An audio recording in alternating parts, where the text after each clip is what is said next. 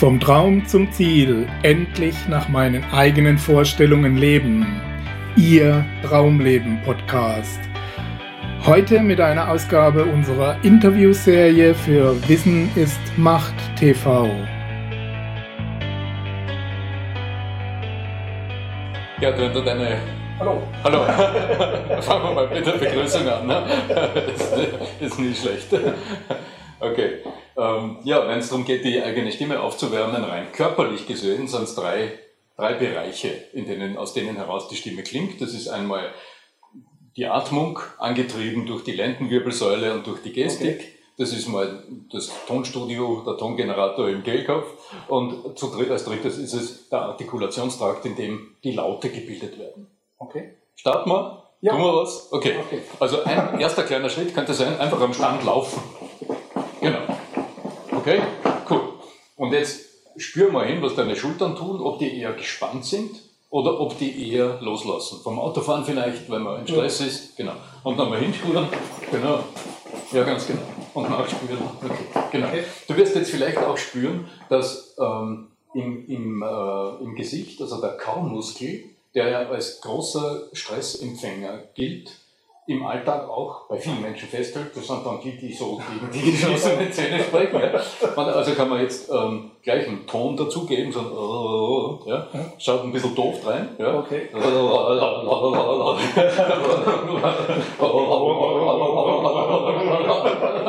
okay.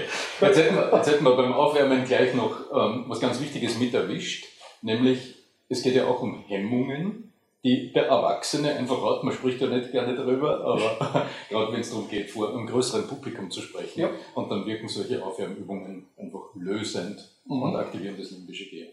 Super, dann gehen wir über zum Interview. Dann, Danke. Ja, liebe Zuschauer, Sie wundern sich sicher, was hier denn abgeht in Dettingen. Aber wir haben in unserer neuen Ausgabe unserer Interviewserie heute Arno Fischbacher zu Gast. Herzlich willkommen, beziehungsweise auch wir sind hier zu Gast in Dettingen im Hotel Rösle. Und äh, ich freue mich auf wahnsinnig spannende Fragen und vor allem spannende Antworten zum Thema Stimme. Danke für die Einladung, Gerd. Sehr, sehr gerne. Ähm, außer den Übungen, die wir am Anfang schon mal zu Gesicht bekommen haben. Ähm, wie geht's dir heute und deiner Stimme? Oh, oh mir und meiner Stimme geht's gut besonders weil ich diese Landschaft sehr liebe und schätze. Also ich bin sehr gerne in der Region, im Großraum Stuttgart, immer wieder für meine Kunden. Okay. Und äh, ja, besonders heute mit schönem Wetter, was will man mehr? Durch die grüne Landschaft fahren, herrlich. Du bist hier für einen Firmenvortrag morgen, richtig? Ja, einen, einen sehr intensiven äh, Impulsworkshop morgen mhm. für ein ähm, ganz tolles IT-Unternehmen, bin schon sehr gespannt auf meine Teilnehmer und die sind wahrscheinlich auch gespannt auf mich. Umso schöner, dass du dir heute Abend noch Zeit nimmst für unsere Gerne. Zuschauer. Äh, für alle diejenigen, die Arno Fischbacher noch nicht kennen sollten. Ich bin überzeugt, es sind nicht allzu viele. Äh, noch eine kurze Vorstellung. Er ist äh, Rhetoriktrainer, Wirtschaftsstimmcoach, habe ich auf der Seite gelesen. Was ein Wirtschaftsstimmcoach genau macht, darüber unterhalten wir uns nachher noch ein bisschen intensiver. Und auch, was man mit seiner Stimme denn so alles anstellen kann und was man darüber unbewusst über sich selbst verrät, indem man sie einfach benutzt. Zunächst möchte ich aber in unsere traditionellen Startfragen einsteigen. Thema unserer Plattform ist ja vom Traum zum Ziel. Vor allem, wie komme ich dorthin? Wie kann ich ein Leben nach den eigenen Vorstellungen führen? Ähm, kann man bei dir sagen, du hast das schon erreicht oder bist zumindest auf dem Weg dorthin? Ja, es waren äh, für mich sehr aufregende Schritte dorthin. Mhm. Aber ich denke ja, ich kann heute sagen, das, was ich, ähm, so wie ich heute mein Leben gestalte oder im Speziellen jetzt auf den Beruf bezogen, dass ähm, die Arbeit, die ich leiste mit Menschen, ähm, ja, das ist, ich empfinde es als sehr, sehr erfüllend. Mhm. Äh, und ich hätte mir vor 20 Jahren wahrscheinlich nicht gedacht, dass ich so einen Schritt mal gehen werde. Du bist ganz am Anfang gelernter Goldschmied, dann mhm. Schauspielausbildung habe ich gelesen, und jetzt Trainer, Redner, Autor, mhm. alles was dazugehört. Ähm, wie hat sich das bei dir entwickelt? Hast du schon immer eine grobe Vorstellung gehabt, was du machen willst, wo du hin willst, oder hat sich das so im Laufe der Zeit ergeben? Mhm. Ich denke, das ist, also das ist vielleicht in meinem Leben die für mich ergiebigste und interessanteste Wende. Mhm. Ähm, mein Leben war lange Zeit, äh, das hätten viele Menschen so nicht vermutet, eigentlich von außen bestimmt. Also meine ersten, meine ersten Berufsschritte, ich habe mir den Goldschmied zwar selbst ausgesucht, gegen den also rasanten Widerstand meiner Eltern, die, äh, die also gerne wollten, dass der Bub was Besseres wird. Ich bin 55er Baujahr, bin 55 zur Welt gekommen. Also mein Vater hatte beruflich nicht die Chancen, die er gerne hätte, mangels Berufs-, also mangels Schulausbildung. Ja. Mm, und ich hatte mir dann eingebildet, nee, das muss bei mir ganz anders sein. Ich will raus aus diesem rigiden Schulbetrieb ähm, und habe mir damals einen Lehrberuf gesucht. Ähm, aus den Augen mancher war das ein sozialer Abstieg sozusagen, einen Lehrberuf gesucht, der, der mir sehr, sehr großen Spaß gemacht hat. Äh, ich war damals in, einem, in Salzburg, habe ich eine Goldschmiede-Lehre gemacht mhm. Äh, und in diesem sehr ungewöhnlichen Unternehmen, das war ein, ein Künstler, ein Goldschmiede-Künstler, bei dem ich gelehrt hatte, gelernt okay. hatte ähm, und äh, ja, das war sehr aufregend zu sehen, was an künstlerischem Schmuck möglich ist. War ein sehr interessanter Einstieg in den Berufsalltag. Allerdings durchaus so, wie man sich vorstellt, als Lehrling, da ist man mal mit Einheizen beschäftigt und mit. Was noch nicht so stark künstlerisch tätig. genau, ja. Wenn ich jetzt sage, äh, nicht immer selbstbestimmt, die Sache mit dem Theater kam auf mich zu, ohne dass ich es eigentlich wollte. Okay. Ja, also ich wurde gebeten, doch mal äh, mitzuschauen in so einem Theater in Salzburg von Berufskollegen. Ja. Was ich nicht wusste, war, dass die gerade an einer Sartre-Aufführung gearbeitet hatten, mhm. Äh, wo es mehrere Sprechchöre gab, eine sehr moderne Inszenierung, und sie hatten noch zu wenig Männer in den Sprechchören. Okay. Äh, ja, und dann kam ich dort zuschauen, und ehe ich mich versah, stand ich auf der Bühne. ja, das Herz hat mir Wand geklopft. Ja. ja. Und ich war eingeteilt sozusagen und ich war immer schon ein sehr hilfsbereiter Mensch. Mhm. Ja. Ähm, also war ich hilfsbereit. und wenige Jahre später, in demselben Jahr 1978, als ich den, die Goldschmiede-Meisterprüfung abgelegt hatte, äh, habe ich in Wien meine Schauspielausbildung abgeschlossen. Also ich habe in Salzburg das parallel gemacht, äh, das parallel gemacht und habe in Wien dann meine Schauspielreifeprüfung abgelegt. Mhm. Äh, Wäre dann gleich vom Fleck weg, was weiß ich, im Theater engagiert worden, habe aber gesagt, nein, ich bin dem Theater verpflichtet, mhm. ähm, äh, in dem ich begonnen hatte und das mich ausgebildet hat. Denn dort hatte ich mich in der Organisation engagiert. Mhm. Also das beginnt so, einer sagt, ja, du magst nicht mal zusperren, ich kann heute Abend nicht. Also war ich dann im Besitz des Türschlüssels und äh, wenige Wochen später war ich für das nächste verantwortlich. Ich habe also der normale Prozess wie in genau. fast jedem Verein. Ja, so ist es. Aber ich habe auch kennengelernt, der, der etwas macht, erhält Macht. Richtig. Ähm, ja, und äh, ehe ich mir es versah, war ich der erste bezahlte Mitarbeiter dieses Theaters. Mhm. 1978, also da war die Kulturszene noch etwas anders als heute. Ähm, und äh, hatte die sehr, sehr interessante Aufgabe mir gestellt, aus diesem sehr engagierten, künstlerisch hochinteressanten Theaterbetrieb einen, also aus diesem Theater ein, auch einen Betrieb zu formen. Okay. Ja? Äh, und das habe ich mit sehr, sehr großem Engagement, mit, mit äh, vielen, vielen Kollegen gemeinsam natürlich und mit meiner nachmaligen Direktoriumskollegin gemeinsam getan. Und als ich 1996 ähm, als kaufmännischer Direktor äh, das Theater verlassen hatte, also gute 20 Jahre später war es, äh, und das ist es heute noch, das größte österreichische Ensembletheater. Okay. Mit 65 Mitarbeitern und, und, und das war damals einigermaßen die Struktur gesettelt und was man halt für ein Unternehmen so braucht, ein Fuhrpark und ein neues Theater mit zwei Sälen und einem Restaurant mhm. und ähm, Personalentwicklungsplänen und äh, einem Gehaltsschema und äh, einer doppelten Buchhaltung und etwas. Und äh, äh, genau. Der nächste Schritt war wieder so. Es hat mich dann äh, der, ein, ein langjähriger Kollege, also der Inhaber eines Tonstudios, für den ich sehr, sehr lange als Sprecher gearbeitet hatte, hat mich quasi akquiriert Mhm. Und hat gesagt, Fischbacher, wir brauchen dich, wir bauen ein privates Radio. Das gab es damals in Österreich noch nicht. Mhm. Österreich hinkt in manchen Dingen zehn Jahre hinter Deutschland nach. So war es auch mit dem privaten Radio. Die Antenne Bayern gab es schon zehn Jahre vorher und die Welle 1 in Salzburg okay. war eines der, war also vom Start weg eines der ersten damals ganz kleinen äh, äh, lokalen Radios.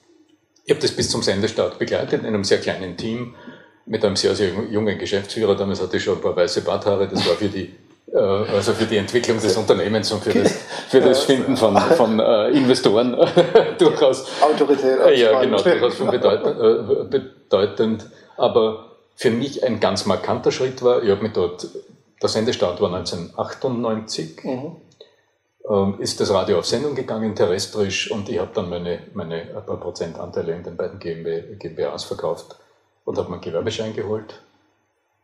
Und ja, und habe mich, ähm, hab mich selbst genötigt, mal drüber nachzudenken, was ich mit meinem Leben eigentlich anfangen will. Und das war eine Wende. Mhm. Ja, weil jetzt äh, musste ich oder ich durfte erstmals ja, frei wählen, aus, aus durchaus einigen verschiedenen Möglichkeiten. Bin als Geschäftsführer rausgegangen aus dem Theater, als Programmdirektor im Radio, Medienerfahrung, sehr viel Marketing, Know-how was tue ich mit dem? Und ähm, ja, heute würde ich sagen, ich habe meinen Burnout gepflegt. Damals zwei, drei Jahre lang war keine sehr einfache Zeit.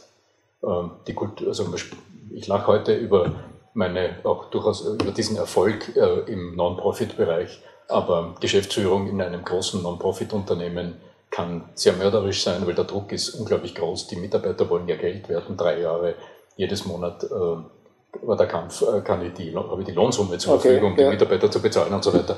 Aber, ähm, aber äh, ich habe diese Zeit offensichtlich für mich ganz gut genützt, äh, so wie ich es auch vorhin, vorher immer gemacht hatte. Ich habe mir Weiterbildungen gesucht. Mhm. Also ich habe mir immer Anregungen gesucht, äh, weil ich gewusst habe, ich weiß noch nicht genau, wo die Reise hingeht, aber ich werde es schon finden und habe dann die Entscheidung getroffen, eine zweijährige systemisch orientierte Trainerausbildung universitären Charakters in Salzburg zu buchen. Mhm. Hat Geld gekostet, aber ich habe mir gedacht, naja, äh, es geht um mich. Ja, also ich mache einen Schritt.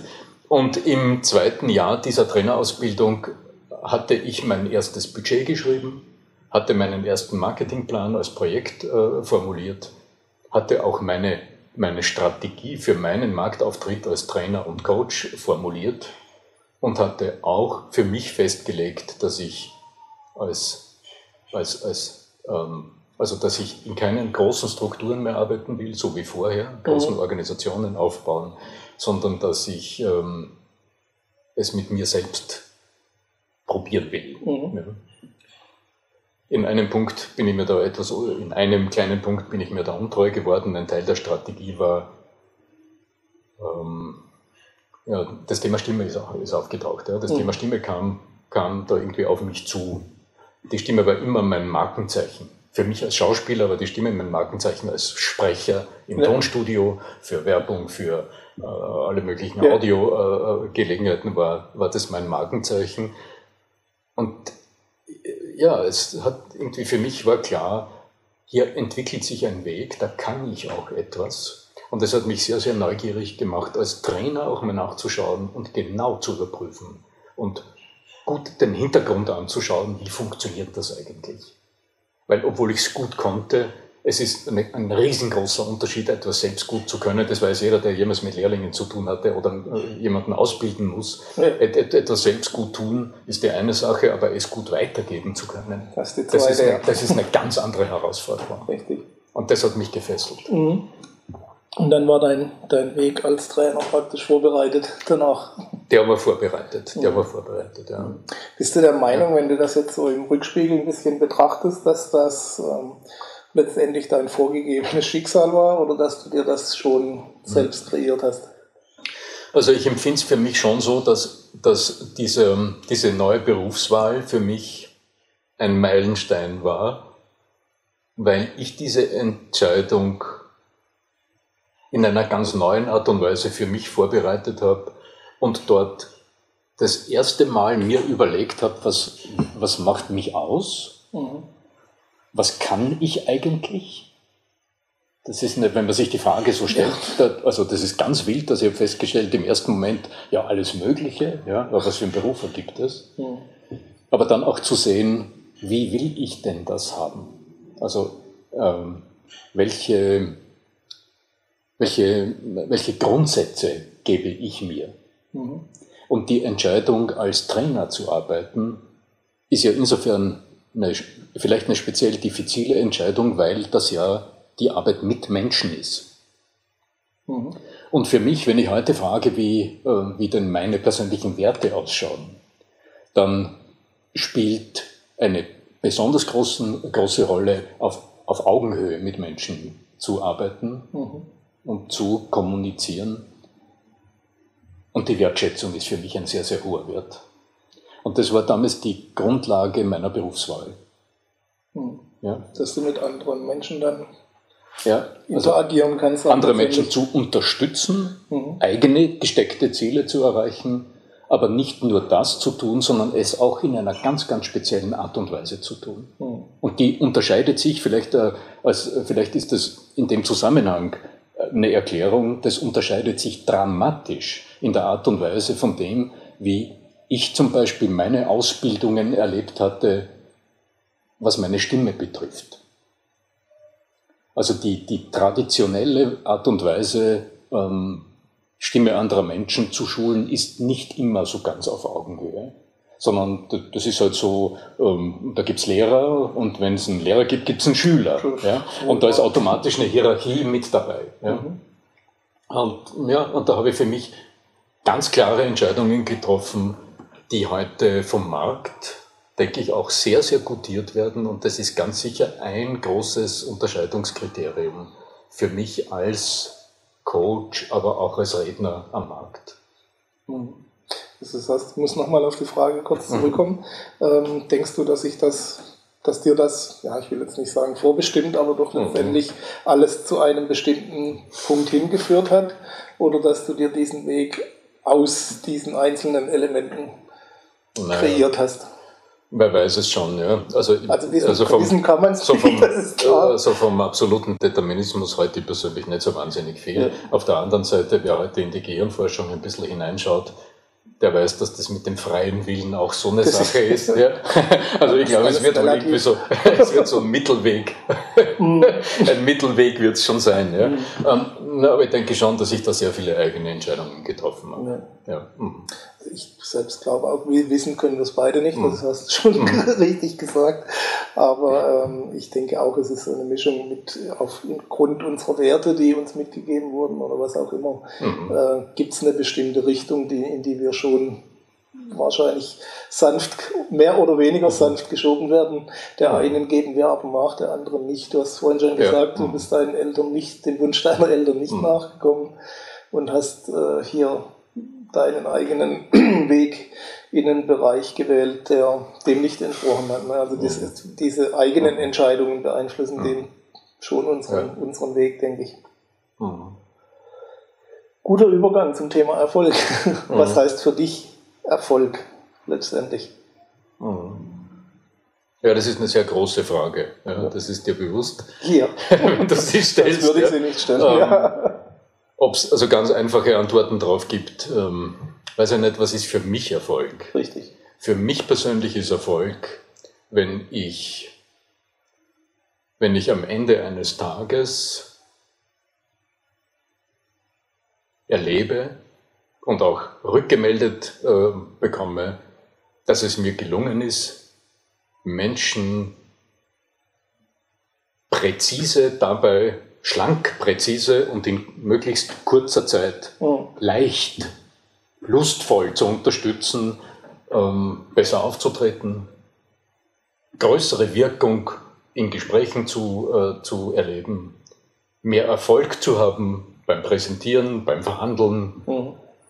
leichter, ähm, es leichter zu haben in ganz schwierigen Berufssituationen, wie zum Beispiel im Beschwerdemanagement, was so ein Spezialfeld von mir ist oder, oder in, in anderen ganz herausfordernden beruflichen Situationen. Und wenn ich dann erlebe, dass auf der anderen Seite die Augen glühen und ich, und, und, äh, ich merke, es ist äh, ein Samen gesät Mhm. Also es ist ein kleines Pflänzchen, das ist jetzt mal, das sprießt, aber es will jetzt unabhängig von mir sein.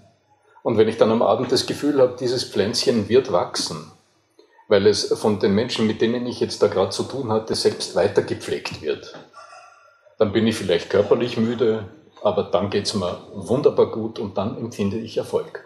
Mhm. Okay. Mhm. Ähm, Stichwort ganzheitlicher Erfolg, also der Erfolg in mehreren Ebenen, mehreren Bereichen, also sprich, egal ob es Finanzen, mhm. Beruf, mhm. Spiritualität, Gesundheit, Familie, Beziehungen oder was auch immer ist. Ja. Ähm, ähm, sagt man zumindest, dass eine Balance in diesem Bereich äh, sehr wichtig ist. Ja. Ähm, ganz direkte Frage, kriegst du das halbwegs auf die Reihe oder halbwegs in die Balance? Wenn ja, wie machst du das? Naja, ähm, in Anbetracht äh, der Vorahnung, dass äh, meine Frau Margret dieses Video, das wir da gerade produzieren, ähm, aller Voraussicht nach äh, sich anschauen wird, ich denke, ich bin auf dem Weg. Mhm. Ja, also ich will da nicht zu überheblich sein, ich bin auf dem Weg. Ich habe den Eindruck, dass ich nach wie vor zu viel arbeite. Mhm. Äh, du hast zuerst erwähnt, ja, man nabelt sich von seinen Eltern ab oder man, man, man geht andere Wege. Aber ich weiß sehr gut, dass dieses, hm, dass in mir da etwas drinnen ist, was äh, mir selbst was beweisen will. Ja? Und mhm. das führt durchaus, ich meine, das macht auf der einen Seite sehr, sehr leistungsfähig ja? ja. und ähm, also äh, auch sehr stark, aber gleichzeitig äh, provoziert es auch die Tendenz, diese Balance in die, ja, zu übertreiben, also diese ja. Balance in die andere Richtung zu schieben und halt sich sehr stark über die Arbeit zu definieren. Ich habe das, ich habe das lange Zeit meines Lebens so gut wie ausschließlich getan ja. Äh, und äh, das war ein sehr, ja, das ist ein, ein sehr lebendiges Lernfeld für mich. Ja. Also war jetzt auch deine ja. spontane erste mhm. Antwort bei der Definition von Erfolg, auch über mhm. den Beruf. Ne? Ja, über den Beruf, ja. ja. ja. Obwohl, ähm, obwohl hier zuerst also nicht, gedacht, nichts Schlechtes sagen, nein, nein, nein, das, ist, das ist schon richtig, ja. Aber hier ist etwas, ähm, das ich ähm, auch nicht verhehlen mag. Da gibt es etwas, was wohl mit dem Beruf zu tun hat, aber auch mit meiner Beziehung zu tun hat. Mhm. Meine Frau Margret ist Kunsttherapeutin, mhm. eine exzellente Kunsttherapeutin, die in Salzburg im, ähm, im, im, äh, in, in, in, der Christian Doppler Klinik und im Spital in der Psychosomatik äh, sehr wertvolle Arbeit leistet, auf sehr, sehr hohem äh, therapeutischen Niveau, aber auch auf einem sehr hohen intellektuellen Niveau. Mhm. Und äh, in den letzten zehn Jahren ähm, ist hier für mich etwas entstanden, was ich in der Form vorher nicht kannte, nämlich die innerhalb meiner Beziehung, innerhalb der Beziehung mit meiner Frau eine unglaublich rege und wache Auseinandersetzung über das, was uns beide beschäftigt und wo die Schnittstelle ist zwischen dem, was ich als Coach und Trainer, als Redner mache und dem, was äh, meine Frau in ihrer therapeutischen Arbeit leistet. Mhm. Das ist Arbeit mit Menschen. Ja. ja. Unterschiedlichen Zuschnitts, da geht es um unterschiedliche Klar. Themen. Ja. ja. Also ich bin jetzt nicht therapeutisch unterwegs, aber die, ähm, die, die Sicht auf ähm, Arbeit mit Menschen ja. des Eintuns und das ist eine sehr, sehr interessante Auseinandersetzung. Mhm. Und da ergibt sich etwas, da, also dort hat, glaube ich, begonnen, die, dort hat begonnen, die Balance sich ein, eine Spur in die andere Richtung zu, äh, zu leiten, also zu, zu bewegen. Ja. Ähm, und ähm, etwas, da gibt es noch etwas, vielleicht kommen wir etwas später darauf, da gibt es noch etwas, was uns auch gemeinsam beschäftigt.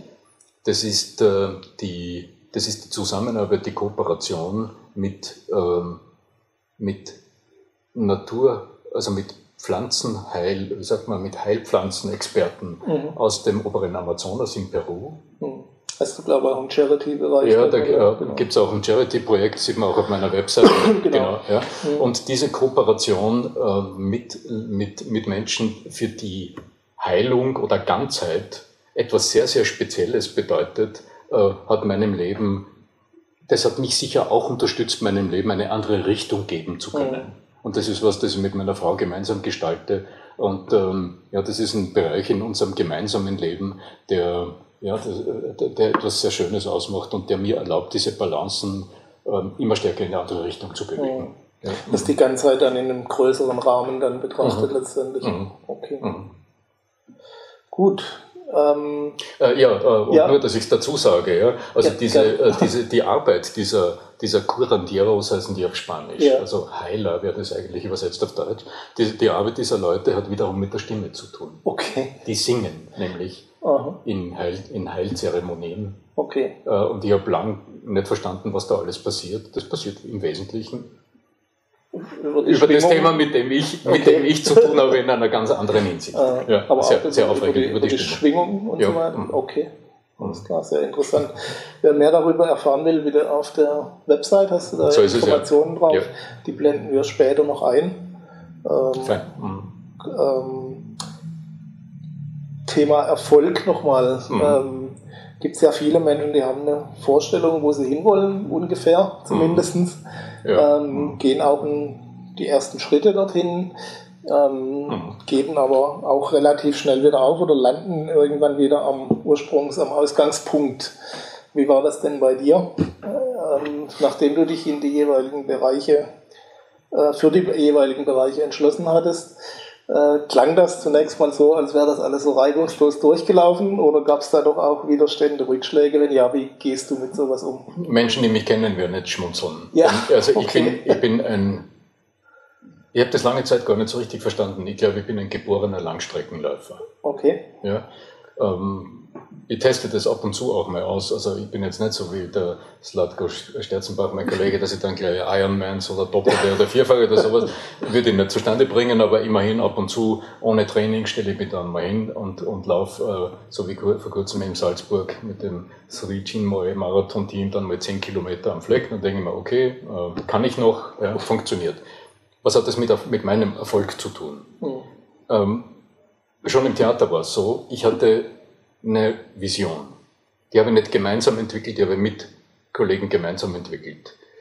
Das war eine, ein sehr, sehr starkes Vorstellungsbild und aus dem haben wir Ziele abgeleitet und dann ging es drauf los. Da waren viele, viele Hindernisse, aber als ich 1996 ausgestiegen bin, waren meine Entwicklungsvisionen, also meine Entwicklungsziele, muss man in dem Fall sagen, ja, ja. die waren einigermaßen umgesetzt. Mhm.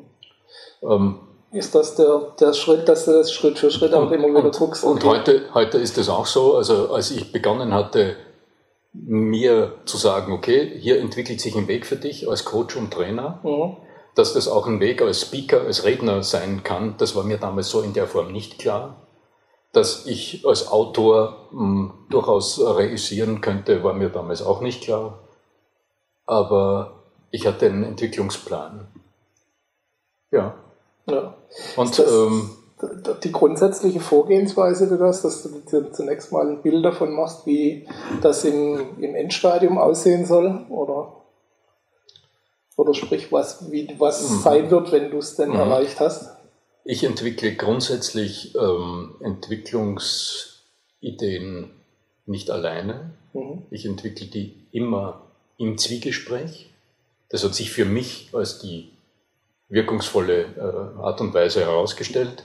Zwiegespräch mit wem? Im Zwiegespräch mit wem, ja, seit, äh, seit sechs oder sieben Jahren jetzt mittlerweile, Jahre verfliegen, ja. arbeite ich, habe also eine, eine sehr, sehr ähm, kundige, fähige Mitarbeiterin, die, ähm, die lange Zeit angestellt für mich gearbeitet hat, die selbst Trainerin ist, die mittlerweile in München lebt und mit mir äh, nur mehr partiell zusammenarbeitet, aber nach wie vor sehr vertrauensvoll eben zum Beispiel Entwicklungsthemen äh, bearbeitet. Und wir nehmen uns dann einfach Zeit, wir nehmen uns ein, zwei Tage Zeit und das tun wir regelmäßig und schauen uns zuletzt 2000 15 Jahre im Voraus an. Mhm. Es hat mich ähm, etwas ähm, erschreckt, muss ich dazugeben. Ja? Also das war so eine Idee, man gedacht, okay, äh, fünf Jahre ist ein überschaubarer Zeitraum, aber um fünf Jahre zu entwickeln, muss ich ja eine Idee haben, wo geht die Reise überhaupt hin. Ja. Ja? Also haben wir dann äh, Flipchart aufgespannt und haben gesagt, okay, ähm, 2010 ist der Fischbacher 55 und ähm, die nächsten 15 Jahre mit jeweils dem Alter drunter geschrieben, wie schaut das aus und äh, wohin will ich da? Ja? wie viel will ich arbeiten und was genau will ich arbeiten und wie soll die Qualität ausschauen und wie viel Zeit will ich für, für andere Dinge haben, wie viel Zeit will ich für, für meine Beziehung zur Verfügung haben, wie viel Zeit will ich für mich zur Verfügung haben und für was speziell. Ja.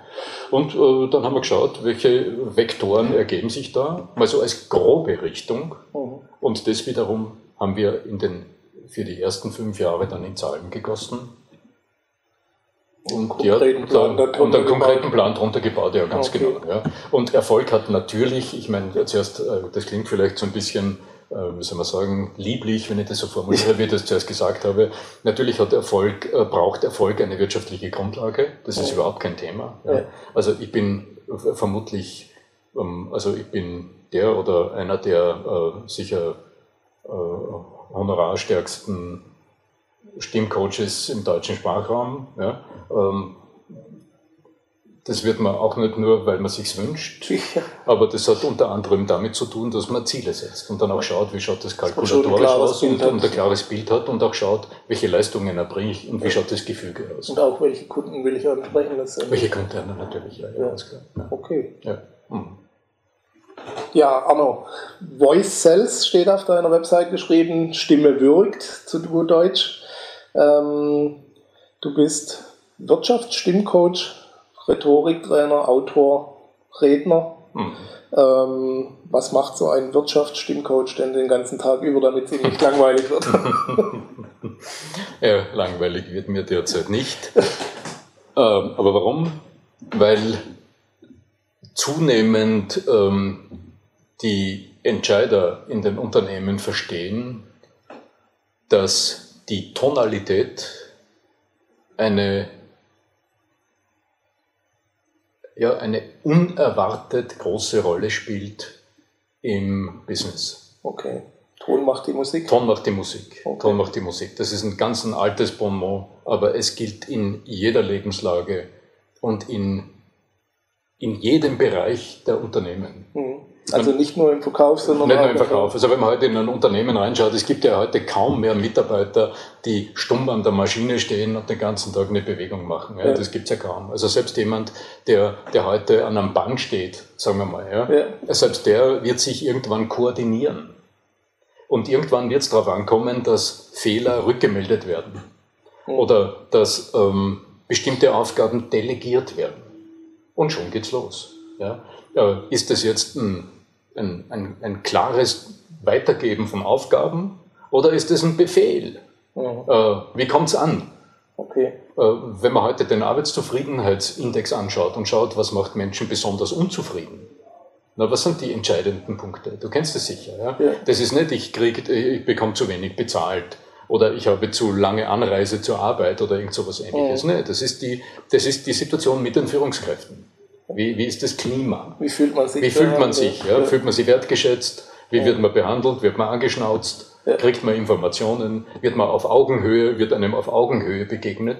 Also da ist man wieder, der Ton macht die Musik. Da geht es nicht darum, äh, äh, was jetzt der Inhalt, wie, was wird gesagt. Ja, das ist im Grunde ja, das ist Business as usual. Natürlich ja. muss es gesagt werden. Ja? Aber die Art und Weise, wie es kommuniziert wird, das macht, äh, das, das ist letztlich ein Gradmesser für die Produktivität eines Unternehmens. Okay. Und es zieht sich quer durch alle Unternehmensebenen durch. Das macht für mich das Leben als, als, als Trainer ausgesprochen abwechslungsreich. Denn ich habe es an einem Tag, na, es gibt ein Unternehmen, das bucht mich ein, einmal pro Jahr, also gegen, gegen gute Gage, um Lehrlinge im dritten Lehrjahr zu trainieren, sodass die beim, ähm, beim ähm, beim Verteidigen ihrer, ihres Lehrabschlusses eine gute Figur machen. Okay. 50 Prozent dieser jungen Menschen werden das Unternehmen verlassen. Ja? Mhm. Also sowas achte ich. Ja? ja? Und da spiele ich ja gerne mit und mache dort ein ganz spezielles Programm. Aber am Tag danach habe ich es vielleicht mit Industrievorständen zu tun, okay. die, ähm, die, die mich als, als Coach, als Trainer holen, um im nächsten äh, Fernsehinterview ähm, unter schwierigen Umständen, bei schwierigen Fragen sympathisch, nahbar und kompetent rüberzukommen. Mhm. Also die, die, die Spreizung ist da sehr groß, ja, ja. ja, also schon mal von der Hierarchie her. Und auch was die, was die, die, die Sachthemen betrifft, die dann trainiert werden, da ist es mhm. ähnlich. Okay. Das denkst du immer Erkennst du das dann oder was sind dann die Merkmale, wo du erkennst, was das was richtig und gut läuft oder wo Optimierungsbedarf ist? Also wie, wie gehst du? Wie Natürlich habe ich einen Blick vorstellen? dafür. Ja. Natürlich habe ich einen Blick dafür. Also das, du kannst dir vorstellen, wenn du, also wenn du jetzt in deinem Metier, ja, äh, ich weiß nicht was, zum Beispiel eine, eine, die Landing, eine Landingpage betrachtest, mhm. dann wirst du auf den ersten Blick viele Dinge einschätzen. Richtig, ja? Also von der Anmutung bis hin zum Budget, das jemand zur Verfügung hat, bis hin, wer es gemacht hat und, und ähnliche Dinge. Äh, mir geht es natürlich ähm, äh, dank meiner, meiner, meiner langjährigen Erfahrung geht es mir ähnlich, wenn ich einen Menschen treffe, kann ich nicht anders, als Dinge wahrzunehmen. Aber ob ich das jetzt werte, das ist okay. wieder eine andere Frage. Okay. Aber schon, wenn du wenn du jobmäßig da drin bist oder was, klar. Ich erfasse es. Welche, welche Kriterien mhm. erfasst du da als erstes oder was, was, wie darf man sich das vorstellen? Mhm. Wo, auf was mhm. achtest du besonders? Mhm. Also ich hole mir einfach mein Gesamtbild, mhm. aber das ist nicht für den ersten Schritt maßgeblich. Okay. Denn natürlich könnte ich jetzt als Experte hingehen und sagen, ähm, Herr X, Ihre Stimme ist, der Stimmsitz ist zu weit hinten, Sie nuscheln, Sie verschlucken Silben und äh, Sie sprechen leider einen zu starken Dialekt, das ist mhm. nicht fernsehtauglich. Ja, könnt ihr tun. Taktisch unklug wahrscheinlich. Äh, es wäre taktisch unklug, äh, aber auch widerspricht es meinem Menschenbild. Okay. Ja, der viel, aus meiner Sicht viel zielführendere, weil längerfristig viel wirksamere Weg ist, mal die Frage zu stellen, lieber Klient, lieber Kunde, lieber Teilnehmer, wo wollen Sie denn hin? Also das sind Einstiegsfragen, die werde ich auch morgen hm. ähm, hier meinen Teilnehmern stellen. Was sind die Situationen, in denen Sie Ihre Stimme ganz speziell brauchen, in denen Ihre Stimme aus Ihrer eigenen Erfahrung ganz besonders gefordert ist? Hm. Was ist das für ein Moment? Beschreiben Sie den. Frage 1. Und die zweite Frage wird sein, wo erleben Sie in diesen Momenten denn den Knackpunkt für Sie persönlich? Ah. Und die dritte Frage ist schon mal ganz weit vorausgerichtet. Also angenommen, der Tag oder die beiden Tage oder das Training oder das Coaching würde jetzt super erfolgreich gelaufen sein. Woran werden Sie denn dann erkennen, dass es funktioniert und wirkt? Okay. So, jetzt haben wir eine Bedarfserhebung. Mhm. Sehr subjektiv. Klar. Ja, ohne Fachbegriffe. ja, aber aus dem subjektiven Erleben heraus und von dem Punkt weg wird gearbeitet. Okay. Ja. Mhm. Warum ist generell die Stimme so ein wichtiger Bereich im Umgang mit anderen Menschen? Mhm. Was, was transportiert eine Stimme noch außer der reinen Sprache, außer den reinen Worten? Hm, was kommt beim anderen an und was sende ich vielleicht mhm. auch unbewusst mit? Mhm. Ja, das Stichwort unbewusst Mhm. Dem kommt, das sieht man heute aus der Hirnforschung, eine sehr besondere Rolle zu. Das ist auch der Hintergrund, warum, äh, also du, du kennst es vielleicht, ähm, ich finde es auf vielen, vielen Webseiten äh, von, von Trainern, die sich mit Kommunikation beschäftigen. Da wird der alte Albert Merabian zitiert. Ja, gibt so eine alte Untersuchung, ich glaube aus dem Jahr 82, wo man sagt, äh, ja, also die persönliche Wirkung, die kann man jetzt in drei große Bereiche teilen. Da wäre der, der, der visuelle Eindruck wäre dominant mit über 50 Prozent und die, die Tonalität, also die Wirkung der Stimme, wäre mit 38 Prozent, also mit knapp 40 Prozent doch ein, ein, großer, ein großer Happen und der Wortinhalt ist dann mit 7, 8 Prozent weit mhm. ab, abgeschlagen. Mhm. Und alle nicken dann und sagen, ja, ja, das, ist, das kennt, ist so. kennt man mittlerweile, ja, ja genau. Aber nichtsdestotrotz, ähm, wenn jetzt jemand äh, eine Präsentation vor sich hat, mhm. was, was, was tut er oder sie in den letzten zwei, zwei Minuten davor? Ja, äh, die letzten PowerPoint-Folien verschieben. ja. Oder wenn, wenn die Menschen beobachtet, die gerade auf Auftritt gehen bei einer Präsentation, was tun die da? Und dann noch überlegen, was soll ich sagen? Was ja? kommt, ja, genau. Weil das menschliche Gehirn einfach so gebaut ist. Ja. Aber genau darin liegt die Stärke der unbewussten akustischen Wirkung. Mhm. Denn man weiß heute aus der Linguistik und aus der angewandten Hirnforschung, dass das, ähm, dass das Gehirn fast eine Viertelsekunde benötigt, 0,25 Sekunden, das ist sehr, sehr lang, um aus dem Klangbrei, den du jetzt von mir hörst, ja. die Worte herauszuerkennen okay. und analysieren. Ja, aber was tut das Gehirn in der Zwischenzeit? Ja, das schläft nicht, sondern in der Zwischenzeit wird, wird die ganze Palette der unbewussten stimmlichen Wirkungen erfasst. Woher kommt es? Orientiert es mich? Ist es, bedroht es mich? Erkenne ich es? Oh. Erkenne ich den oder die? Ist es sympathisch? Erinnert es mich an den ekelhaften Onkel Egon? Äh, keine Ahnung. Ja? ja. Äh, signalisiert mir diese Stimme, dass sie mich nur als Euro-Lieferanten dass, äh, dass ich nur als ja, geben Sie mir Geld als Zahler gesehen werde, ja? Oder vermittelt mir diese Stimme, ähm, dass mich der andere als Mensch wahrnimmt. Ja, und das passiert aber alles in dieser kurzen Zwischenzeit. Und aus dem heraus kann ich natürlich sagen, Sie sind mir völlig sympathisch. Ja, das wird immer verstanden, was damit gemeint ist. Okay. Ich liebe dich. ja. Ja, Anna, ist das, äh, ist die Stimme überhaupt äh, in größerem Umfang veränderbar oder ist das was, was man eben bei der Geburt mitbekommt?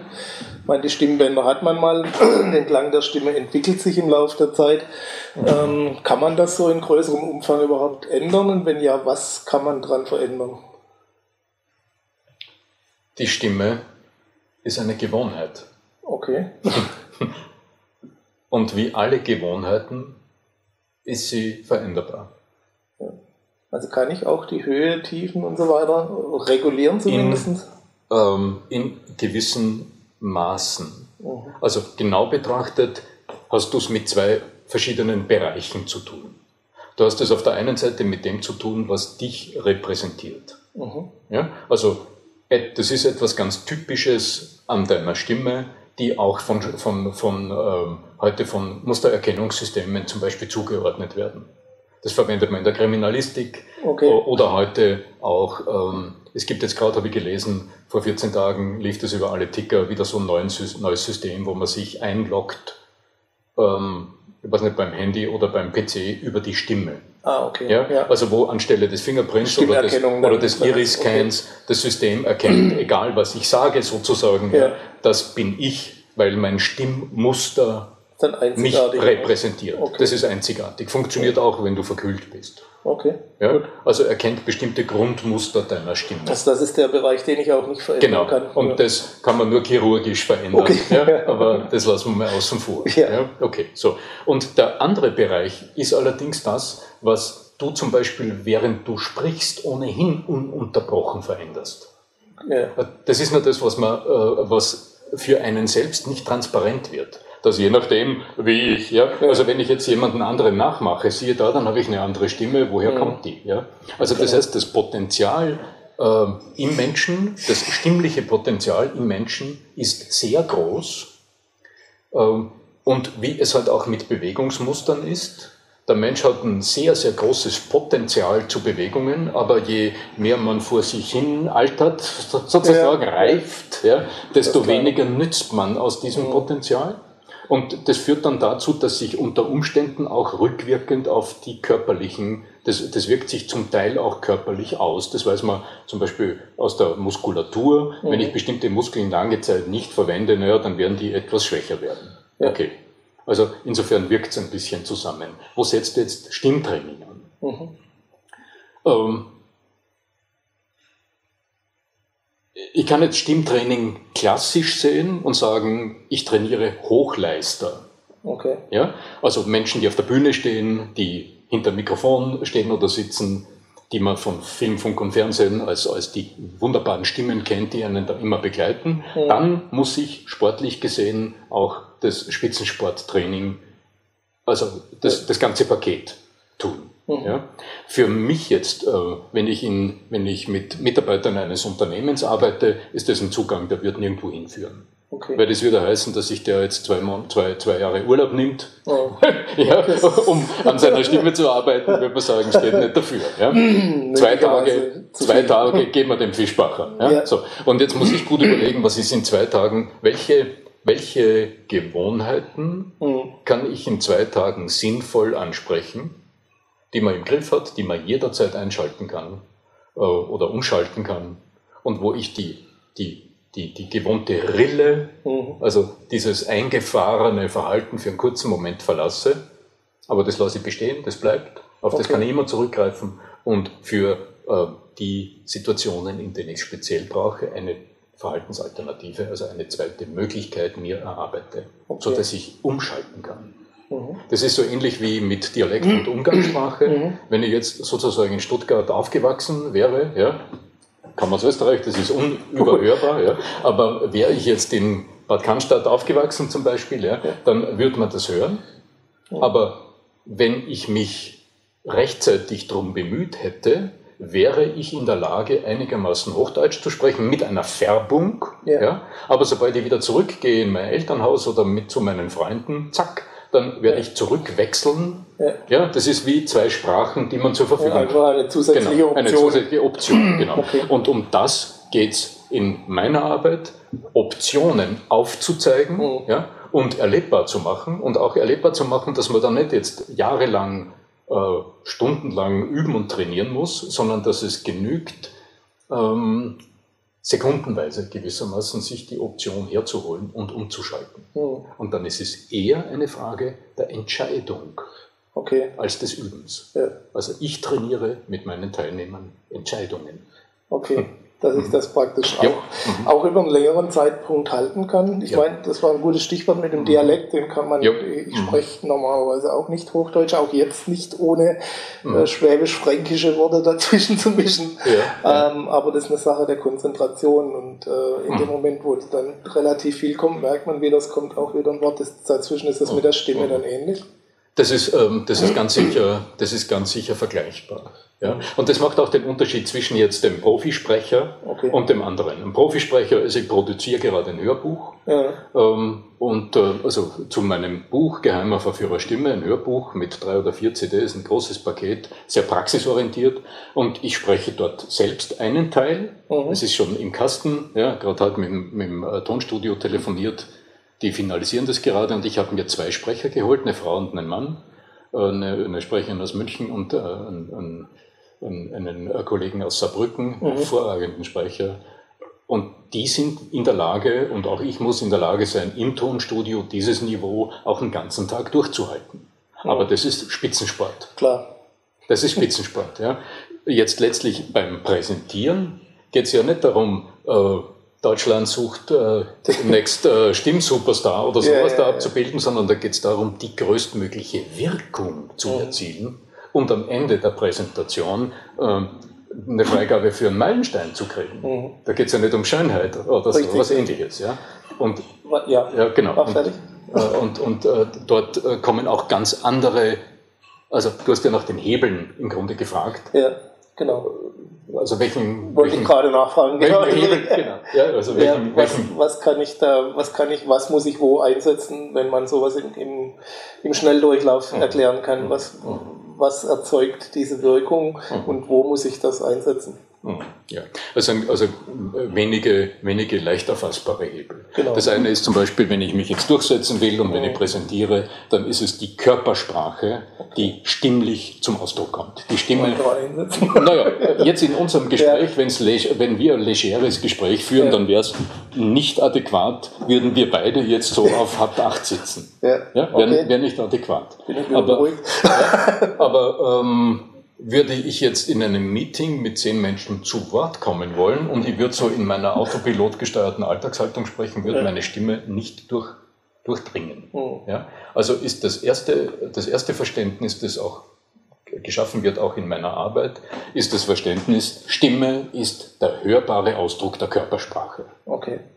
Wie funktioniert das? Das sind zwei Bereiche im Körper, die besonders über die Atmung, über den Zwerchfell, also über Bewegung wirken. Und den Standpunkt hörbar machen, ist der erste Entwicklungsschritt. Okay. Wenn jetzt die Körpersprache auf die Stimme einwirkt, dann wäre es günstig, wenn ich selbst auch erfassen kann. Wenn ich selbst nämlich die Veränderung nicht höre, dann ist es nicht nachhaltig. Also die Veränderung gegenüber der. Die, genau, der also vorher, nachher. Okay, ja. Ja. Ich setze mich anders hin, die anderen sagen, wow, mh, jetzt mhm. hat er einen Verstärker eingeschaltet. ja. ja. Aber äh, wenn ich jetzt nicht ähm, Acht gebe drauf, höre ich selbst die Veränderung nicht, weil ich konzentriere mich ja auf, was sage ich. Ja? Also der, der, der zweite ganz wesentliche Schritt ist das Training der Wahrnehmung. Und da geht es um das Gehör mhm. Und um die Körperwahrnehmung. Und das spielt wieder zurück zur also Körpersprache. Ich fühle, wie, Denn, wie spüre ich, wie bin ich. Ja, okay. genau. ähm, es geht also immer darum, also Ziele zu definieren, zu verstehen, wie es funktioniert mhm. und dann Messinstrumente zu definieren, also zum Beispiel ähm, die Körperwahrnehmung oder das Gehör und Kriterien zu entwickeln, wie im Projektmanagement. Ja? Genau. Kriterien zu entwickeln, äh, also zum Beispiel Worte zu, zu finden, wie klingt's? Mhm. Und so also durchschnittlicher Mensch, was hat er für Worte für die Stimme? Ne? Ist es laut, ist es leise, ist es hoch, ist es tief? Uh, und aufgeräumt ja. ist, sagt man in Österreich. Ja? Okay, ja? So. Aber erst wenn ich weiß, hm, jetzt klingt es voluminöser ja. oder es klingt härter oder es klingt metallisch oder es klingt weicher, wärmer oder so weiter, mhm. dann habe ich Kriterien entwickelt und dann kann ich selbst hinfinden. Also es geht Ziele entwickeln und evaluieren. Okay. Und dort wieder nachsteuern, evaluieren. Das mhm. ist ein Regelkreis, der da inszeniert wird. So, jetzt hätten wir so die zwei wesentlichsten Steuerfaktoren. Und dann kommt aber noch was ganz anderes dazu. Ähm, es kommt dazu die innere Haltung dem Gesprächspartner gegenüber, weil jetzt sind wir ja zuerst nur bei mir geblieben. Was ja. kann ich mit mir selbst tun? Ja. ja? Aber im Beruf man spricht selten zu sich selbst. ja. Sind zumindest so, nicht die entscheidenden Momente. Nicht die entscheidenden Momente dort, wo Mehrwert, wo Umsatz generiert wird, genau, oder? Ja? Also da ist man am Kunden gegenüber oder am Partner oder wem auch immer, ja. der Bank oder was nicht sonst wem gegenüber. Ja? Ähm, die Stimme signalisiert untrüglich, ob ich das Gegenüber ob ich das Gegenüber ähm, nur als in einer Rollenfunktion wahrnehme oder als Individuum wahrnehme. Mhm. Das, ist so, das ist das, was man am Telefon immer wieder erlebt, wenn man so einen, so einen, so einen Telemarketing, einen schlechten Telemarketing-Anruf kriegt und so, spreche ich mit einem Anrufsprache? Ja. Richtig. Der will jetzt von mir das erste Ja abholen, aber ich bin verstimmt. Ja, weil ich höre, der, der, der interessiert sich für mich null, ja, der interessiert sich nur für irgendwas, was er dann von mir Kreditkarte oder irgendwas genau, kriegen soll, ja, ganz genau. Ja. ja. Und beim Präsentieren ist es ähnlich. Meine, meine sehr verehrten Damen und Herren, grüß Gott, ja, dann ist es die Stimme, die die Leute dort nur in ihrer Funktion als anspricht. Okay. Ja. Und wenn ich sage, schön, dass Sie da sind, freut mich super, ja, dass es heute so gut funktioniert, dann ist die Stimme nahbar. Mhm. Und dann ist man im Eigenton der menschlichen Stimme und die signalisiert einfach Beziehungswunsch. Mhm. Ja, und ähm, dort wird Kontakt geschlossen. Okay. Und wie man weiß, also im Grunde ist es in, in ganz egal, in jeder entscheidenden Situation, die Sachergebnisse funktionieren nur auf, also zumindest nachhaltig, sagen wir mal längerfristig, auf okay. Basis einer funktionierenden Beziehung. Okay. Man kann natürlich mit Kampfrhetorik irgendwas ja. Wollte, wollte, ich, wollte gerade fragen, kannst du das trainieren, dass das so klingt oder muss das so sein? Ja, natürlich, ich kann natürlich so tun, als wäre meine Stimme jetzt wirklich so richtig modulierend. Das kann man tun, meine Damen und Herren, ja. Aber. Das passiert nicht. Ähm, hm. Also das menschliche Gehör oder das limbische Gehirn des Menschen ist da. Zu fein eingestellt. Das ist, das ist feiner eingestellt als, als jedes Messinstrument. Hm. Okay. Ja, und das ist auch das, äh, was du selbst ganz sicher immer wieder erlebst, wenn du einen Anruf kriegst von irgendjemandem und nach fünf Sekunden weißt, wie der oder die drauf ist. Ja. Weißt du, ob du weitersprichst mit dem oder ja, nicht. Ja, ja und es, obwohl es nicht angesprochen wird, aber man ja. hört es man hört's heraus. Die Tonalität verrät jede innerste Regung. Mhm. Und insofern kann man nicht so tun, als ob, sondern es wird insofern auch nie an der Stimme gearbeitet, sondern es wird immer an etwas anderem gearbeitet, damit die Stimme entsprechend reagiert. Okay. Also an der Körpersprache. Das heißt, die Stimme ist die Wirkung? Die Stimme ist die Wirkung, die okay. Stimme ist das Resultat. Mhm. Ja. Und um den Bogen zu schließen, der, der, ein unglaublich starker Hebel, wo sich der Kreis zur Rhetorik schließt. Der bleibt vielen Stimmtrainer, Kolleginnen und Kollegen eher verschlossen, die aus der traditionellen Schiene kommen, wo man mhm. sich quasi nur mit dem Phänomen Stimme auseinandersetzt die Sprache, die ich spreche, also die Sprachmuster, die ich nutze, die wirken ganz, ganz stark auf die Tonalität zurück. Mhm. Und das kann im Kurzzeittraining ein sehr schnell, ein sehr rasch wirkungsvoller Hebel sein, mhm. gerade wenn es um die Präsentationsvorbereitung geht. Sprachmuster meinst du jetzt die Formulierung, die ich die, verwende? Die Formulierung, die du verwendest. Okay. Sprichst, du, sprichst du Fakten? Sagst du, ja, erstens, äh, da ist dieser Punkt, da ist dieser Punkt, ja, oder erlaubst du dir zumindest zu fragen und dann zu antworten? Okay. In der Eventualität auch zu bleiben ein bisschen. Und, und dadurch aber immer in den, also weg vom Monolog zu gehen, hin in den Dialog. Es ist ein gedachter Dialog. Oh. Ein gedachter Dialog. Also ich sage etwas, also ich frage zum Beispiel, äh, ich frage hinein, oder auch im, im, im Zwiegespräch. Ja. Ich frage, naja, was wird die Stimme, was ist die Stimme eigentlich? Mhm. Ja? Und dann kannst du nicken ja. und vielleicht eine, äh, vielleicht eine innere Antwort schon mal vorbereiten, die ich aber dann ausspreche. Ja. Und das ist okay. dialogorientiertes Sprechen, das greift uns ganz stark in die Rhetorik, mhm. in die Rhetorik ein und dort, dort, ist, dort verknüpft sich das. Mhm. Schließt sich die Frage an, also kann man mit der Stimme das lernen oder kann das jeder lernen, dass man da Menschen fesselt, fasziniert, letztendlich auch zum, zum Zuhören bringt. Ähm, und wenn ja, schafft man das nur mit der Stimme oder du hast es gerade schon angedeutet oder braucht man da ebenfalls die anderen Körpersprache, Mimik, was auch immer dazugehört? Letztlich ist es immer der ganze Mensch, der wirkt. Mhm. Und das Gespräch führt ja auch nicht die Stimme, sondern es ist der ganze Mensch. Ähm, insofern, also für mich als Coach heißt das, ähm, auf Basis meiner Erfahrungen im, im Coaching, zum Beispiel mit Führungskräften, den Weg zu, vorzuschlagen, von dem ich ahne oder weiß, dass er die am raschesten zum gewünschten Ergebnis führt. Mhm. Weil äh, sonst müsste man ja immer das ganze Paket trainieren. Richtig. Ja? Und das ist nicht nötig. Das heißt, meine, meine Aufgabe als Coach oder meine, meine äh, denke ich, besondere Fähigkeit als Trainer und Coach ist auch mit größeren Gruppen da mal hinzuschauen und die Angebote so zu streuen, dass jeder für sich den Hebel herausfinden kann, der am leichtesten bewegt werden kann, der am meisten Anregung gibt und der auch ähm, in den gewünschten Situationen, um die es geht, okay. die, die, größte, die größte Wirkung hat. Also überprüfbar den größtmöglichen Erfolg in kürzester Zeit hat. Und das ist meine Aufgabe als Coach, äh, genau, Passer genau sozusagen diesen Weg dann vorzuschlagen. Das ist für meine Klienten oft überraschend, mhm. denn wir ahnen schon, dass äh, die Art und Weise, wie ich eine Präsentation vorbereite, am Schluss auf meine Stimme wirkt. Ja. Oder auf Sprechpausen wirkt. Also das ist ein guter Übergang zur nächsten Frage, weil bei den, gerade bei Präsentationen hört man das oft, auch bei Verkäufern hört man das oft, mhm. äh, die, die besseren Argumente setzen sich durch, ne, die Fakten sprechen für sich. Das mhm. sind ja so die üblichen Aussagen.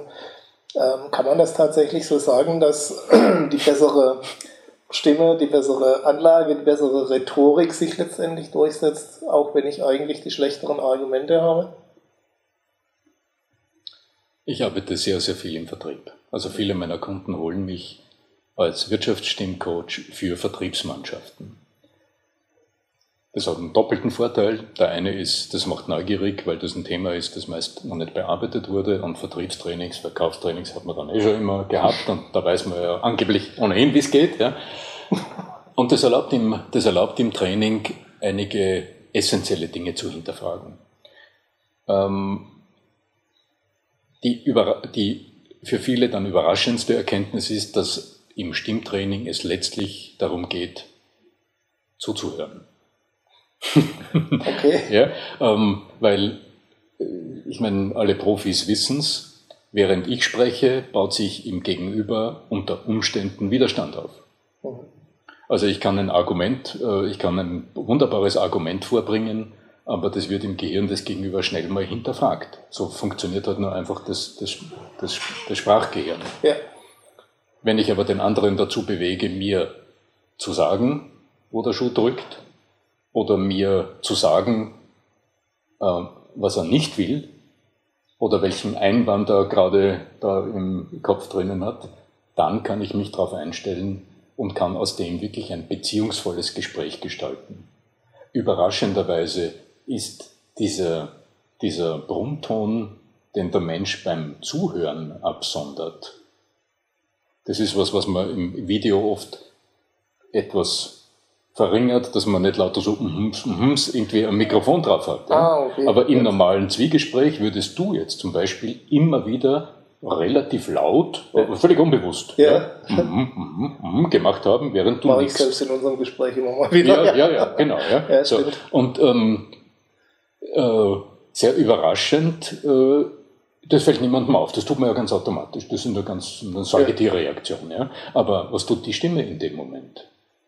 Die Stimme klingt in einem, in einem tonalen Bereich, der eindeutig signalisiert, ob ich jetzt wahrhaft zuhöre oder nicht. Okay. Ja, du kennst das, wenn jemand so am Sprung ist und mhm, mhm, ja, mhm, mhm macht, dann, dann hört er überhaupt nicht zu, sondern der, ist, der will jetzt nur mit seinem Gegenargument in deine nächste Atempause hinein. Ja, genau. Ja, also dieses mhm, mhm, man nennt es den Eigenton, den Eigenklang der menschlichen Stimme. Mhm. Und das ist, jener tonale, das ist jener tonale Bereich der Stimme, auf den jedes Stimmtraining schlussendlich hinausläuft den Menschen in die Lage zu versetzen, diesen entspannten, vollen, warmen, wohlklingenden Ton äh, mit zu nutzen während des Sprechens. Okay.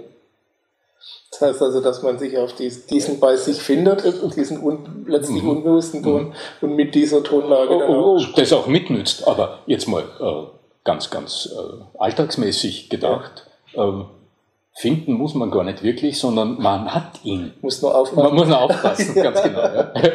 okay. jetzt mal verkaufstechnisch wieder gesehen heißt es, ähm, ähm, ich brauche die Stimme im Verlauf eines Verkaufsprozesses natürlich in manchen Phasen ganz speziell. Und dort wird es strategisch interessant im Verkaufstraining. Also zum Beispiel in der Aufwärmphase, wie gestalte ich Kennenlernen? Bin ich da auf dieser, ja, hallo, grüß Gott, bin ich da auf dieser oberflächlichen, äh, allgemeinen äh, Lage oder erlaube ich mir da bereits Kontakt, wahrhaften Kontakt zu knüpfen? Ja. Dann ist die Frage, wenn es ums Präsentieren geht, wenn ich mal präsentiere, habe ich gelernt, einen Standpunkt zu verkörpern und den auch stimmlich auszudrücken. Führe ich in diesem Moment? Kann ich mit meiner Stimme die Aufmerksamkeit von, eine, auch von einem größeren Auditorium führen? Mhm. Dahinter steckt nämlich auch mein, meine innere Bereitschaft, die Führung über Gruppen zu übernehmen. Also die Führungskapazität drückt sich stimmlich sehr, sehr klar aus. Ist es jetzt so ein, äh, ich bin gewohnt zu befehlen, ja? ja. oder ist es, ähm, ich führe, weil ich Sog erzeugen kann? Naja, dann kommt im besten Fall die Zuhörphase, dann sind wir beim Eigenton äh, und beim ganz entscheidenden Werkzeug, nämlich aktiv zuhören. Und da gibt es ähm, kleine rhetorische Werkzeuge, die auf dem aufbauen, Echotechnik, äh, Schulterschluss und so weiter, die dort das Gespräch rund machen und den anderen immer wieder einladen, weiterzusprechen, ohne dass man viele Fragen stellen muss. Und dann kommt man in die entscheidenden Phasen, wo dann mal der Widerspruch oder die Einwände bearbeitet werden. Und dort hat die Stimme jeweils eine sehr, sehr spezielle Funktion. Und jetzt im, im, im Training mit Vertriebsmitarbeitern schauen wir uns das auch richtig an praktischen Beispielen in verschiedenen Phasen des Gesprächs, bis hin zum Abschluss, ja, wo es wieder darum geht, mal Farbe zu bekennen und geradeaus, da braucht die Stimme wieder einen Kern, braucht einen etwas anderen Charakter. Und das hat jeder Mensch in sich drinnen. Also das, das, das muss man machen. nicht lernen, aber sich bewusst machen okay. und dadurch auch einsetzen, also wissen, wann setze ich was mhm. äh, gezielt ein. Okay. Welche Bedeutung hat bei aller Stimmgewalt auch mal die Klappe zu halten? Also nicht nur zum Zuhören, sondern auch ähm, so die berühmten künstlerischen Sprechpausen, bevor man weitermacht. Essentielle Bedeutung, ja. essentielle Bedeutung. Was passiert Im, da? Im Verkauf ohnehin, das weiß man, ja. also, also viele, viele Leute, die es nicht wirklich gut gelernt haben, vermasseln sich jeden Abschluss. Durch Totquatschen. Ne? Ja, durch Totquatschen, weil man nicht äh, gelernt hat, im, im, im, entscheidenden Moment auch mal zu ertragen. Dass ja. halt mal ein, ein paar Sekunden nichts gesagt wird. Ja. Also das ist das eine. Und das andere ist, wenn du jemanden vorne stehen siehst und präsentieren, man würde sagen, spricht zu schnell, aber genau betrachtet ist es pausenloses Sprechen, was uns nicht wirklich gut verarbeiten lässt, was da ja. gesagt wird. Das heißt, die Dialogpausen, die uns ein guter Vortragender schenkt, ein guter Speaker, ist in der Lage, etwas zu geben, also sagt etwas, ja, und lässt so viel Zeit, dass der Groschen fallen kann okay. und dann diese berühmte Reaktion zurückkommt. Und äh, wenn du heute schaust, gute Speaker, also ich bin in Österreich im Vorstand der German Speakers Association, ich überblicke diese Szene sehr genau und auch mit großer Neugier. Wenn ich in der, in der äh, Speaker University, in der, in der, in der Speaker-Ausbildung der GSA als, als Referent, als Trainer mit Profis arbeite, dann ist das ein ganz wesentlicher Aspekt des Trainings, zu verstehen, dass das, was ich sage, in dem Moment nicht wirksam ist, sondern erst in der Pause danach, in dieser kurzen Atempause, Wirkung erhält. Das heißt, überall dort, wo eine wichtige Message, eine wichtige Botschaft ist, muss auch eine Pause dahinter. Okay. Und je, je komplexer das ist, worüber ich spreche, und desto wichtiger das ist, wie du es gerade sagst, ja. irgendein Kernsatz. Einfach mal. Dann braucht es ja, den Mut, einfach nur auf der Bühne zu stehen und zu erleben, wie es dort wirkt.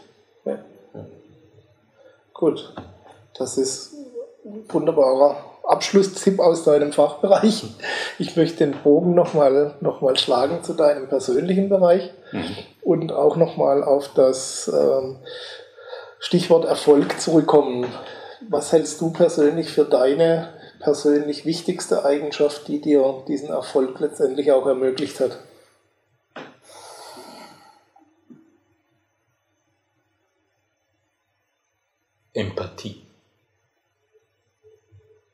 Empathie. Mhm. Empathie. Ja, ich glaube, das ist ähm, das, was auch in hohem Ausmaß für meinen Erfolg verantwortlich ist. Erfolg braucht immer Verschiedenes. Ja? Also nur empathisch sein, ohne die Fähigkeit, ja, es wirtschaftlich auf den Boden zu bringen. Aber weil mal das geht um den wichtigsten aber, Bereich, aber ja, Empathie. Ja? Dass du mit einer Eigenschaft nicht durchkommst, ja. ist schon klar. aber äh, klar, dass das was ja, die Also die, die, die Fähigkeit äh, mitzuempfinden, was im anderen Menschen vorgeht mhm. und das ohne Wertung aufzunehmen. Und aus dem dann etwas zu gestalten und das zurückzugeben, auch zurückzuspiegeln. Ja. Das würde ich sagen, ja. Ist das auch eine schwierige Übung, dieses ohne Wertung aufzunehmen?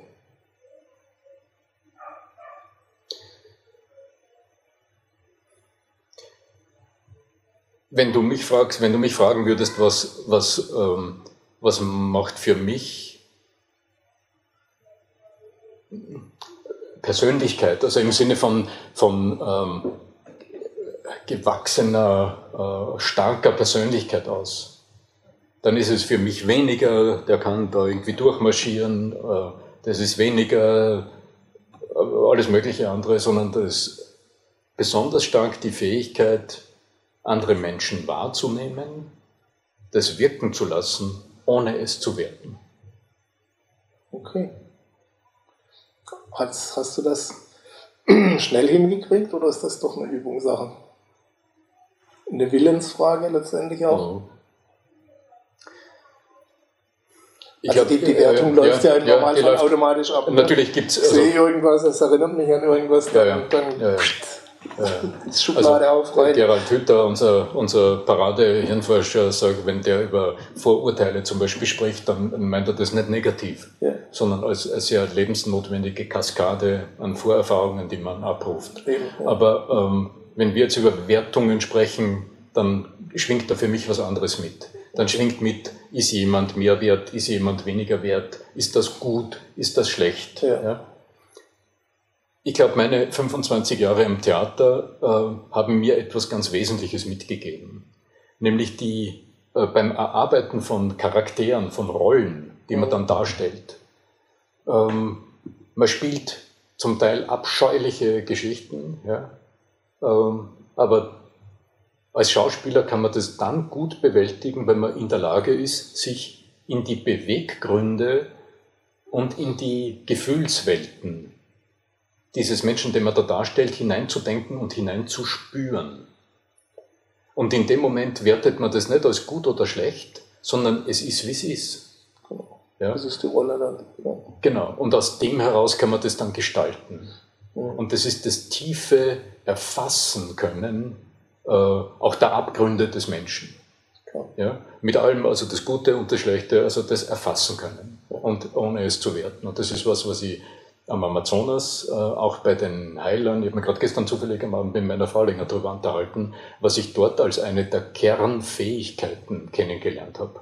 Was es in, also in ganz wenig anderen Heiltraditionen auf der Welt in diesem großen Ausmaß gibt. Die Fähigkeit, in dem Moment, in dem man es mit anderen Menschen zu tun hat, in seinem Job, äh, quasi zurückzutreten. Als Mensch ist man ein guter oder schlechter Mensch, das lassen wir mal weg. Ja? ja. Aber in dem Moment es ähm, äh, sozusagen die, die, die, die Professionalität besteht dann darin, einen anderen Menschen mal ganz offen zu erfassen und äh, einen Menschen, mit dem man normalerweise nicht einmal ein Bier trinken ginge, ja, äh, aufzunehmen, ganz so wie er oder sie ist, äh, und dann mal zu hören, was steht an und dann auftragsgemäß einen Schritt weiter zu arbeiten. Mhm. Okay, damit möchte ich überleiten, Arno, zu unseren traditionellen zwei Schlussfragen mhm. letztendlich. Mhm. Der eine ist äh, der ultimative Tipp für alle Erfolgswilligen, unabhängig davon, was sie denn so vorhaben, ob das im wirtschaftlichen Bereich liegt oder ein Buch schreiben wollen oder was auch immer der Traum ist. Mhm. Ähm, wenn mhm. du nur einen Tipp für die Erreichung dieser Ziele geben dürftest, wie würde der lauten? Also wenn es darum geht, eigene Ziele zu verwirklichen. Träume, zu, Träume verwirklichen, zu verwirklichen, Träume zu erreichen. Mhm. Ja. Mhm. Also wenn ein Traum existiert, dann wird sich der nur erfüllen, wenn ich weiß, was der allernächste, kleinste, umsetzbare, realisierbare Schritt ist den ich möglichst in den fünf Minuten danach, jetzt in der Minute gehen kann, damit ich irgendwann mal dorthin komme, wo ich hin will. Also, nächste, nächste Schritt festlegen Next und, an, und anfangen. Ich erlebe so viele Menschen, die haben Vorstellungen und bleiben in diesen Schleifen hängen. Mhm. Und ich habe das lange an mir selbst so stark erlebt, in diesem, ich will es besonders gut machen, und ich will es ganz perfekt machen. Ja. Und dann beschäftige ich mich zwei Jahre damit, wie ich es noch perfekter machen kann und habe nicht angefangen. Ist noch schöner ja. aussieht. Ja. Also, Kathleen Schütz, meine langjährige Mitarbeiterin, äh, ist manchmal schier verzweifelt mit mir ja, und hat mir da sehr oft den Spiegel vorgehalten. Das tut sie heute ja, als, als, als Sparringpartner für Trainer und, und Coaches äh, in ihrer eigenen äh, Berufspraxis. Mhm. Und das ist etwas, das habe ich für mich gründlich gelernt. Ersten Schritt einfach mal tun. Okay, und, und anfangen. Ja, und einfach anfangen. Und wenn es der Verkehrte ist, man wird es dann merken, aber dann weiß man, der es nicht, dann findet man den nächsten. Findet genau, ja. Okay, mhm. guter, guter Tipp zum Abschluss. Mhm, ja, gerne. Und äh, falls unsere Zuschauer nun begeistert vor dem Computer sitzen und noch mehr über dich erfahren wollen, mhm. wo können sie dich denn finden im Internet? Ähm, also zu finden bin ich auf meiner Webseite, aber hm, vielleicht auch, wenn, man, wenn, wenn äh, wer neugierig ist, wo findet man überhaupt Stimmcoaches, das, ähm, das europäische Netzwerk der Stimmexperten www.stimme.at, das ich mit der Ingrid Ammon gemeinsam 2004 gegründet habe, das mhm. sammelt in der Schweiz, in Deutschland und in Österreich Experten zu diesem Thema mit vielen, vielen Angeboten. Und ähm, wenn Sie, wenn, wenn Sie sagen, äh, interessiert mich jetzt, was bietet der Arno Fischbacher persönlich alles an, an Seminaren, Coachings, an, an äh, Vorträgen, dann finden Sie das unter www.arno-fischbacher.com und auf der Einstiegsseite gibt es einen kleinen Button, da kannst du dir, da können Sie sich auch kostenfrei eine Checkliste herunterladen, wo Sie mal überblicken können, was kann denn meine Stimme eigentlich und welche, äh, welche Verbesserungspotenziale entdecke ich denn da eigentlich für mich selbst? Okay, super. Kann ich nur empfehlen, surfen Sie mal vorbei, holen Sie sich weitere gute Tipps dazu. Und äh, mir bleibt zum Schluss noch ein ganz herzliches Dankeschön für das spannende Interview. Wir hätten beliebig jetzt noch einen Spielfilm rausdrehen können. das wäre mit Sicherheit auch noch interessant gewesen. Äh, wir wollen es damit belassen bedanke mich auch im Namen der Zuschauer ganz herzlich für die vielen guten Infos, bedanke mich bei Ihnen für die Aufmerksamkeit wünsche Ihnen maximale Erfolge bei der Umsetzung, so wie immer. Einfach tun, hat der Arno schon gesagt. Einfach loslegen. Bis zum nächsten Mal, Ihr Gerd Ziegler. Wiederschauen. Wiederschauen.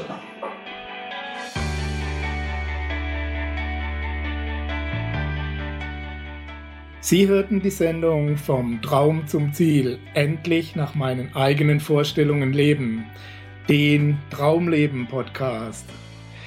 Vielen Dank für Ihre Aufmerksamkeit. Als kleines Zeichen Ihrer Wertschätzung freuen wir uns über Ihre Bewertung, eine kurze Rezension auf iTunes und natürlich über eine Empfehlung in Ihren Social-Media-Kanälen. Durch Ihr Feedback können wir uns weiter verbessern und durch Ihre Empfehlungen können wir noch mehr Menschen erreichen. In beiden Fällen helfen Sie uns, das kostenlose Angebot weiter aufrechtzuerhalten. Be part of the project, indem Sie zur weiteren Verbreitung der Tipps und Inspirationen beitragen. Vielen Dank für Ihre Unterstützung und bis bald.